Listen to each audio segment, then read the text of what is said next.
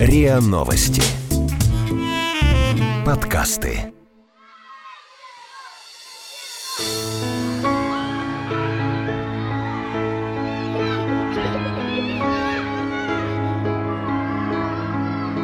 Тринадцать плюс. Инструкция для родителей.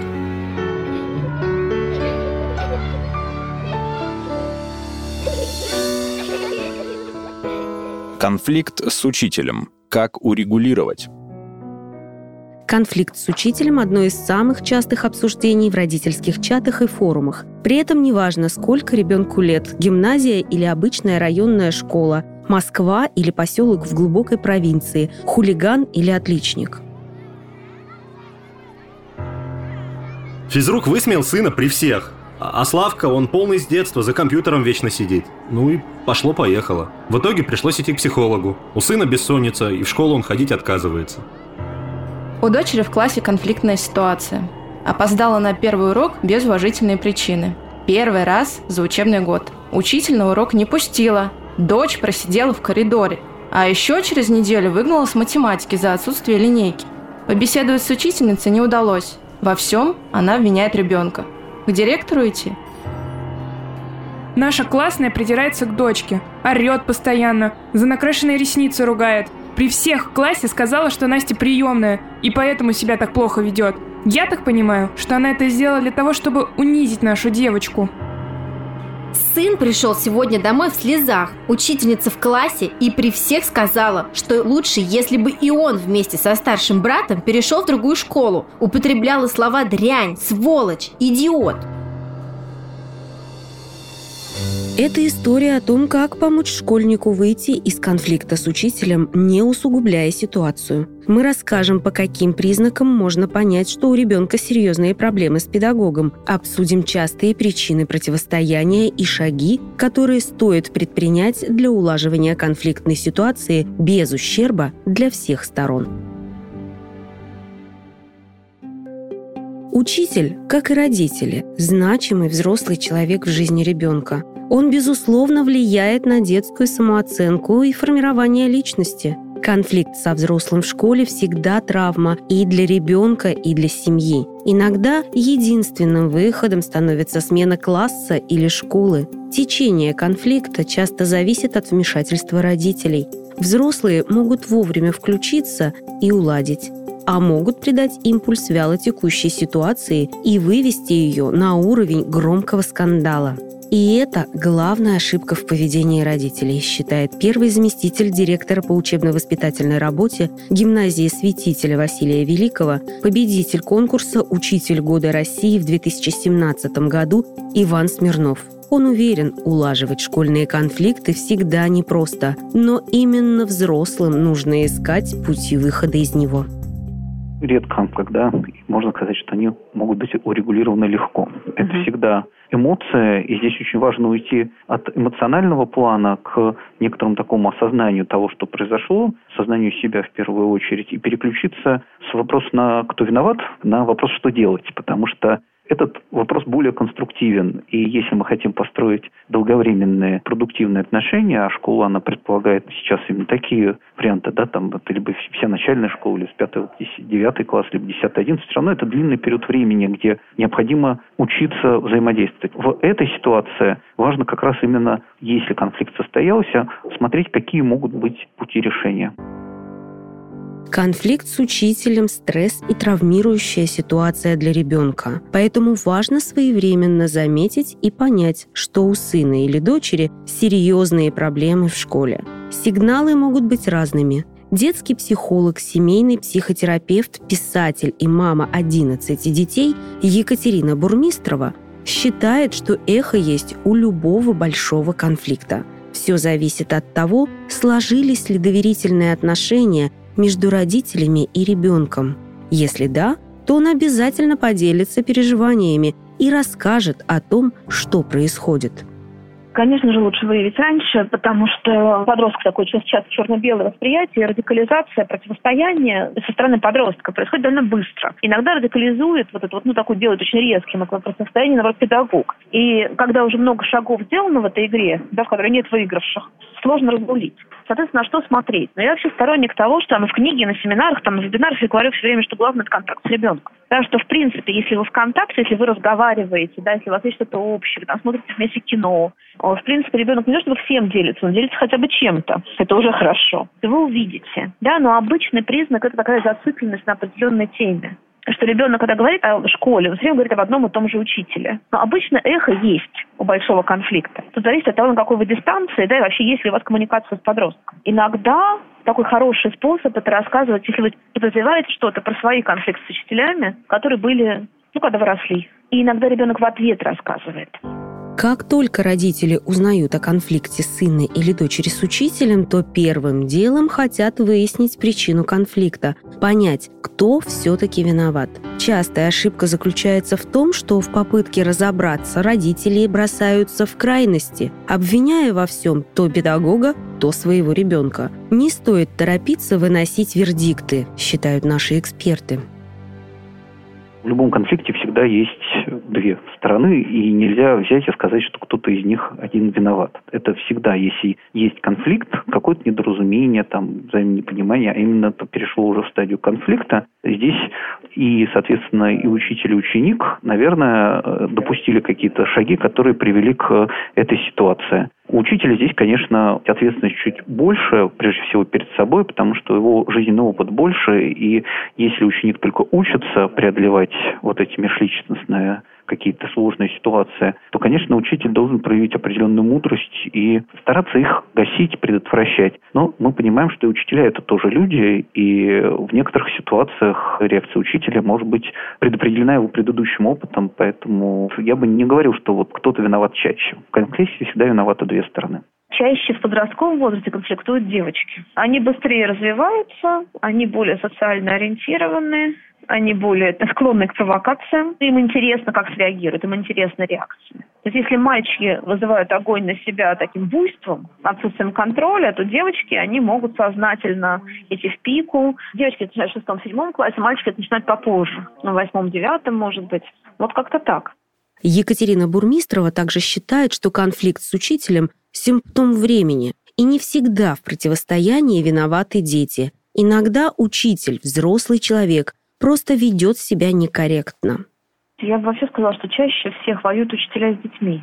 По статистике современной гораздо больше негатива, к сожалению, который идет от педагога к детям. Прежде всего, это профессиональное выгорание. Перегруженность, да, то, что тяжелая работа, маленькая зарплата, перегрузки, потому что слишком много часов это может быть личная антипатия, это может быть непонимание педагогом каких-то минимальных мозговых дисфункций, каких-то проявлений гиперактивности, психологического дисбаланса, связанного с семейным неблагополучием. Ну, это то, что злит учителя. Может быть, просто личная антипатия. Да, все тоже бывает. Часто люди это не видят, там, открывают только на тренингах для учителей. О том, что Нина Михайловна, это наша учительница по-русскому, назвала мою Лизу тварью, мне рассказали мамы Лискиной одноклассницы, пока мы ждали дочерей из бассейна. Земля ушла из-под ног. Да как она смела? Я была в ярости. Историю собирала как пазл. От дочери, от ее подруг, от родителей других детей. Картинки не радовали. Молодая учительница давно откровенно грубила и шла на конфликт. Лиза даже стала бояться ходить к ней на урок. На том уроке Нина Михайловна попросила у Лизы дневник. Дочь замешкалась. К тому же дневник был не заполнен. И учительница швырнула дневник в стену, а мою дочь назвала тварью. Как я дожила до утра, не знаю. Сколько успокоительного выпила, не помню. А сколько умных фраз составила в голове. Я просто хотела поговорить и предупредить, что не дам ребенка в обиду. Утром, пока я ждала учительницу в коридоре, опытная зауч вывела меня на разговор. Мы пошли к директору. Та, узнав историю, извинилась и сказала, что несет ответственность за своих подчиненных. Меня спросили, что вы хотите, чтобы уволили или поговорить. Мы сошлись на том, что в середине учебного года будет сложно найти нового педагога. Мне пообещали принять меры. Я обещала держать ситуацию под контролем. Прошло уже две недели с того момента. Нина Михайловна перестала кричать на детей и обзывать перестала. Извинилась перед Лизой, перед всем классом. Оценки у дочери не ухудшились. Хотя, честно говоря, я опасалась мелкой мести. Правда, теперь в родительском комитете у меня имидж скандалистки, а другие родители белые, пушистые, правильные и ответственные. Ну и пусть. Зато детям спокойно, и диктант писать не страшно.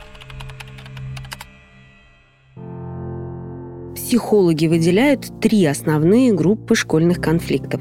Первое. Конфликт деятельности. Например, ребенок медлительный, не сразу понимает и усваивает материал. Учителя это раздражает. Он не может примириться с недостатками ученика, а за непослушание наказывает плохими отметками.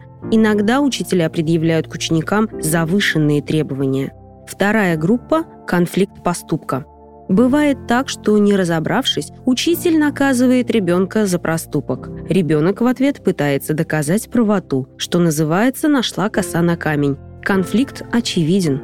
Третья группа – конфликт отношений. Самый тяжелый. Он носит личностный характер. Неприязнь может быть обоюдной и затянуться надолго. В детском протесте учитель может видеть угрозу своему авторитету, а ребенок может таким образом самоутверждаться, демонстрировать свое «я».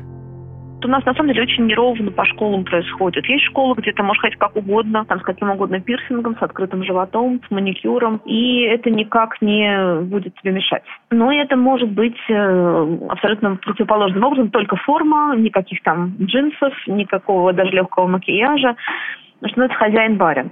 Значит, если есть жесткий контроль за внешним видом, почти всегда есть протест. Протест – это нормально, ну, для подростков это нормально. Но чаще всего это не внешний вид. Потому что где-то подростки понимают, что да, там, да, контроль какой-то должен быть, а где-то они понимают, что не могут делать все, что хотят. Обычно это конфликт из-за коммуникации. Кто-то с кем-то говорит на уроке, кто-то там явно увлечен не занятиями. То есть это что-то, что люди делают, молодые, растущие люди, делают, потому что им интереснее общение, чем образование. Учителя реагируют резко, и, соответственно, вызывается резкая реакция. Плюс еще внедрение учителей в эм, то, что дети считают своей личной территорией.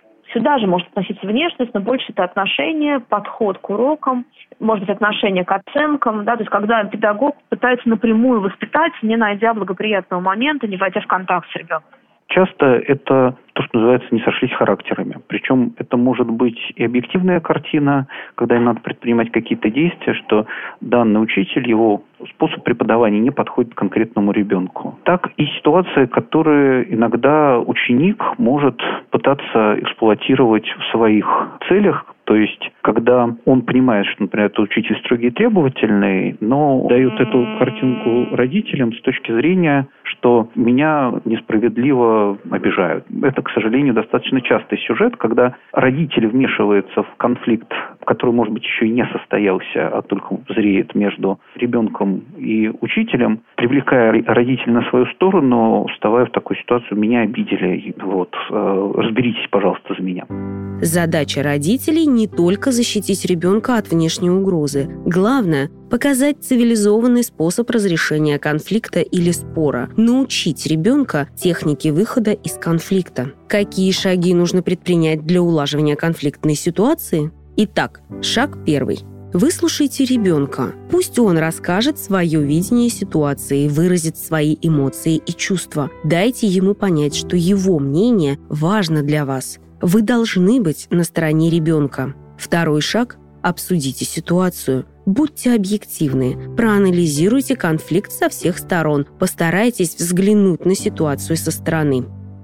Первым делом нужно поговорить с ребенком. И не навязывая свою точку зрения, постараться понять, что произошло. Причем нужно понимать, что в данной ситуации ребенок будет, скорее всего, представлять свою точку зрения так, что он не виноват, либо что вот он обиженная сторона. То есть это защитная реакция, вне зависимости от того, какой был эпизод на самом деле. Важно все-таки постараться на эту ситуацию взглянуть с разных сторон. Это должны понимать, даже если конфликт есть, даже если он ужасный, и виноват ребенок, вам все равно нужно в результате оказаться на стороне ребенка, а не на стороне школы и педагога. Потому что это все проходящее в вашей жизни, да, а ребенок конечно, будет всю вашу жизнь. Основная ошибка то, что родители оказываются на стороне педагога и, соответственно, от шока, от неожиданности. Поэтому первое правило – помнить, нужно остаться на стороне ребенка, первый шаг. Второе правило – помнить о том, что чем сложнее реакция, чем сложнее ситуация, чем сложнее поведение ребенка, тем более спокойной должна быть ваша реакция. Парадоксальное правило, но оно действует. Поскольку мы люди живые, да, у нас эмоции, у нас не всегда хорошо с контролем. Тут нужно себе просто сказать, что я, как только узнаю все подробности, я возьму паузу. Да, это вот то правило семь раз отмерь, один раз отрежь чем сложнее ситуация, тем менее импульсивной должна быть реакция. Третий шаг. Не замалчивайте историю. Поговорите с педагогом с глазу на глаз. В беседе постарайтесь сохранить нейтралитет. Пусть учитель расскажет о том, в чем он видит причину конфликта. Четвертый шаг. Побеседуйте втроем. Вы, учитель и ребенок. Не бойтесь быть посредником. Возможно, удастся найти компромиссное решение.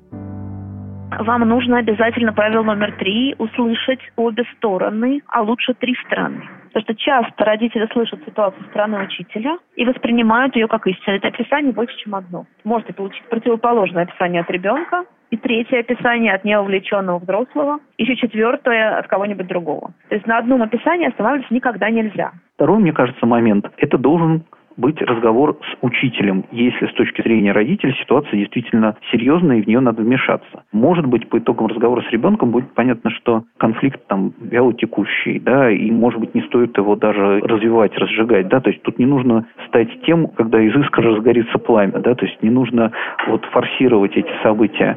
Но вот после разговора с ребенком можно, соответственно, если понятно, что ситуация требует внимания, поговорить с учителем. И учителем нужно этот разговор строить тоже очень аккуратно, не с позиции обвинителя, а с позиции, а вот была такая ситуация, как вы это видите, то есть постараться взглянуть на эту ситуацию со стороны учителя. Дальше уже в зависимости от полученного ответа есть два варианта. Либо можно попытаться это еще раз проговорить с ребенком, если видно, что твой сын или дочь, ну, может быть, не совсем корректно себя повел, и постараться все-таки привести к ситуации разговора с учителем самого ребенка.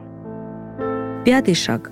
Если ситуация не изменилась и первые шаги не дали результата, то обратитесь в администрацию школы. Идите к завучу, к директору. Вы имеете полное право знать ситуацию изнутри и в деталях. Если понятно, что в случае с ребенком здесь не он был инициатором, источником конфликта, а что-то вот с учителем, решить это, постараться в разговоре непосредственно с э, самим учителем. Если это не получается, тогда уже нужно будет обращаться, например, к заместителю директора, к заучу, к директору, в зависимости от того, насколько серьезна ситуация. Но родителю я прежде всего хочу посоветовать не приводить ситуацию из пограничного состояния в острую фазу. Это достаточно частая ситуация, когда родители своими действиями... У нас же в интернет перекочевало очень большое количество поддержки. Поговорите на форумах про эту ситуацию. Вы услышите 100 таких же историй. Или 200. Да, ну, по крайней мере, 5 вы услышите точно. Поймите, что вы не одни такие, что с этим живут, что бывают ситуации хуже, получите вот эту такую горизонтальную поддержку. Ну и дальше нужен, конечно, такой подробный план выхода из пики. И тут иногда нужны специалисты, есть такие люди, как медиаторы, иногда достаточно какого-то там разового визита к психологу, иногда вы разбираетесь сами, но нужно понимать, что нельзя подростка принуждать лобовыми мерами. Они хуже всего работают. Эта вот история «пойди, извинись», она часто самая тупиковая. Он не почувствует раскаяния, не почувствует сожаления. Тут нужно, как бы, принимая решение о стратегии да, разрешения конфликта, нужно учитывать, что в подростковом возрасте работают совершенно другие способы воспитания. Иногда конфликт заходит слишком далеко и выглядит неразрешимым. Бывает, что единственный выход из ситуации – сменить школу, класс или педагога. Если так, то не ждите и не уговаривайте сына или дочь потерпеть еще одну четверть или до конца учебного года.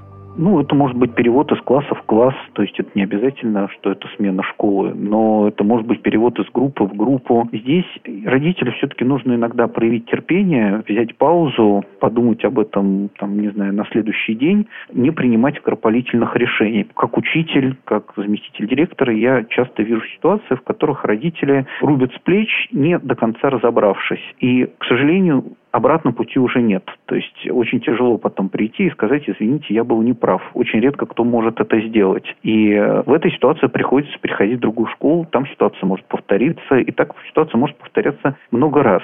И для ребенка это оказывается стрессом, потому что каждый раз смена школы – это смена коллектива, это выстраивание новых отношений, и мы не научим его решать эти проблемы. Вне зависимости от того, какой у нас источник конфликта, это может быть там конфликт внутри класса между учениками, конфликт с учителем, все-таки важно в первую очередь создавать определенную педагогическую ситуацию выхода из вот этих затруднений. Если мы каждый раз будем избегать такой ситуации, то есть менять обстановку, менять школу, город, то это не приведет к тому, что мы научим нашего ребенка или нашего ученика вырастать из этой проблемы.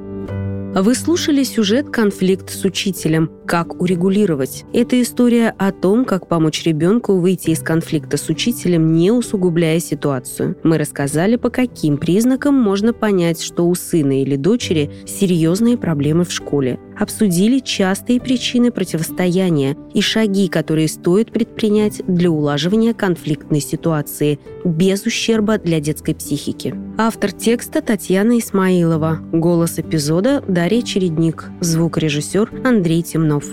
Подписывайтесь на подкаст на сайте ria.ru в приложениях подкаст, Web Store и Google Play. Комментируйте и делитесь с друзьями.